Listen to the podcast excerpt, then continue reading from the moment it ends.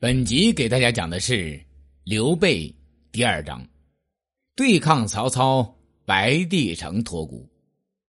建安五年，汝南黄巾军首领刘辟等叛归袁绍，曹操派遣曹仁来攻击刘备，刘备首战不利，于是回到袁绍处，想要离开袁绍，以连结刘表为由，带兵复到汝南，联合黄巾余党拱都。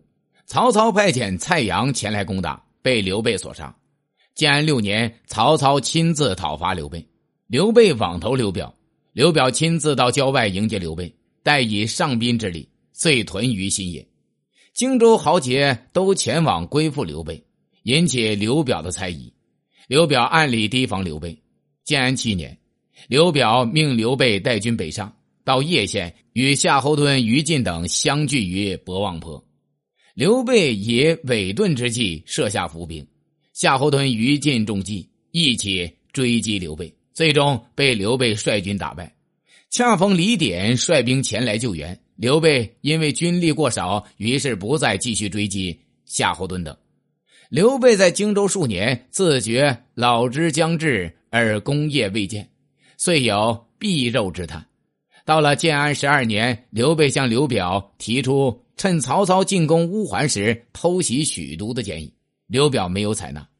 建安十二年，刘表病重，准备把荆州托付于刘备，并对刘备说：“我儿不才，荆州诸将又相继凋零，我死之后，就由你来摄政荆州。”刘备回答道：“您的诸位儿子当然是贤明的，请您安心养病。”后来，刘备屯兵于樊城。建安十三年，刘备联合孙权大败曹操于赤壁。刘备与吴军水陆并进，追到南郡，时又急矣，北军多死。曹操引军北归，留下曹仁守南郡。建安十四年，刘备与周瑜在南郡共攻曹仁，迫使曹仁龟缩在江陵城。因江陵城固，一时难克。刘备又率众南征荆州南部四郡。武陵太守金玄、长沙太守韩玄、贵阳太守赵范、零陵太守刘度结降。卢将军雷旭率领私人武装数万人前来归顺。刘琦病死，部属们推举刘备为荆州牧，治所设在公安县。建安十六年，刘璋听从张松建议，派法正邀请刘备入川相助，对付张鲁。法正、庞统在此时劝刘备图取益州。刘备遂留诸葛亮等守荆州，自将数万部卒入蜀，与刘璋会于涪城。张松、法正、庞统结劝刘备袭杀刘璋。刘备以初来到蜀地，人心尚未信服，不以轻举妄动为由拒绝。刘璋上表推荐刘备代理大司马，兼领司隶校尉，配给刘备士兵，督白水军，令他攻击张鲁。刘备北至加盟。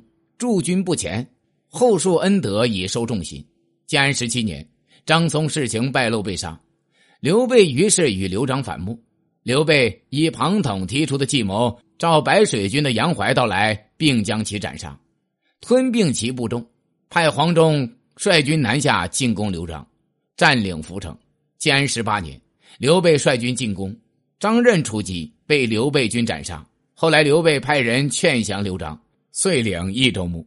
建安二十年，孙权认为刘备已经占据益州，想要要回荆州。刘备回应说：“等得了凉州，就把荆州给你。”孙权愤怒，于是派遣吕蒙袭取长沙、零陵、贵阳三郡。刘备于是率兵五万下公安，让关羽入益阳。同年，曹操定汉中，张鲁逃往巴西。刘备听说后，一方面与孙权议和。平分荆州，另一方面派遣黄权去迎接张鲁，但张鲁已经投降了曹操。曹操留夏侯渊、张合等镇守汉中，多次入侵巴西。刘备派遣张飞与张合战于瓦口，张合败归南郑，刘备回成都。建安二十三年，刘备率兵进攻汉中，派遣吴兰、雷同等夺取武都，被曹洪所杀。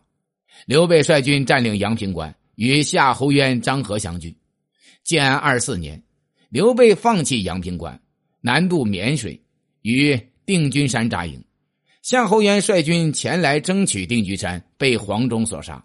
而后曹操亲提大军来征汉中，刘备听后说：“曹操虽来，无能为也，我必有汉川矣。”曹操到汉中之后，刘备敛中拒险，黄忠、赵云又在汉水截取曹军粮草，曹军奔走逃亡的越来越多，不得已退军。刘备取得汉中之战的胜利。并派遣刘封、孟达等占领上庸。同年，刘备进位汉中王。然而，占领汉中不久，关羽孤军北伐，虽然水淹七军，擒于禁，斩庞德，威慑华夏，为曹仁于樊城，但东吴吕蒙以白衣渡江，袭取了荆州。关羽被吴军擒获，遭到杀害。建安二十五年，曹丕篡汉，有传闻称汉献帝已遇害。刘备遂为其发丧，追谥孝敏皇帝。其后，其麾下群臣纷纷以各种祥瑞图谶为由，请求其继承帝位。刘备乃于建安二十六年魏黄初二年四月，在成都武丹山之南即皇帝位，宣布四五二祖，就是继承刘邦刘秀，年号张武，任命诸葛亮为丞相，许靖为司徒。同年，刘备以为关羽报仇的名义发兵讨伐东吴，而张飞又被部下所害。东吴派遣使者前来请和，刘备大怒不许。吴将陆逊等屯兵秭归，被蜀将吴班击破。刘备军占据秭归，派遣马良联合武陵、武西蛮夷。张武二年春季，刘备派遣黄权督江北水军，自率陆军进军。七月。被吴将陆逊在夷陵之战中打败，将军冯习、张南、傅荣、程基等战死。刘备退至永安。孙权听闻刘备驻扎白帝，非常害怕，派遣使者请和。刘备同意。张武三年（公元二二三年三月），刘备托孤于丞相诸葛亮和尚书令李严，对诸葛亮说：“君才十倍曹丕，必能安国，终定大事。”若四子可辅，辅之；如其不才，均可自取。诸葛亮涕泣受诏，同时刘备嘱咐太子刘禅视诸葛亮如父，并告诫勿以物小而为之，勿以善小而不为。下四月二十四日，刘备病逝于永安宫，享年六十三岁，谥号昭烈帝，葬惠陵。他在乱世中创立了蜀汉基业，他的宏图伟志为人敬仰，他善于用人，也为后人所称道。本集已经讲完，下集讲的是三国蜀汉后主刘禅。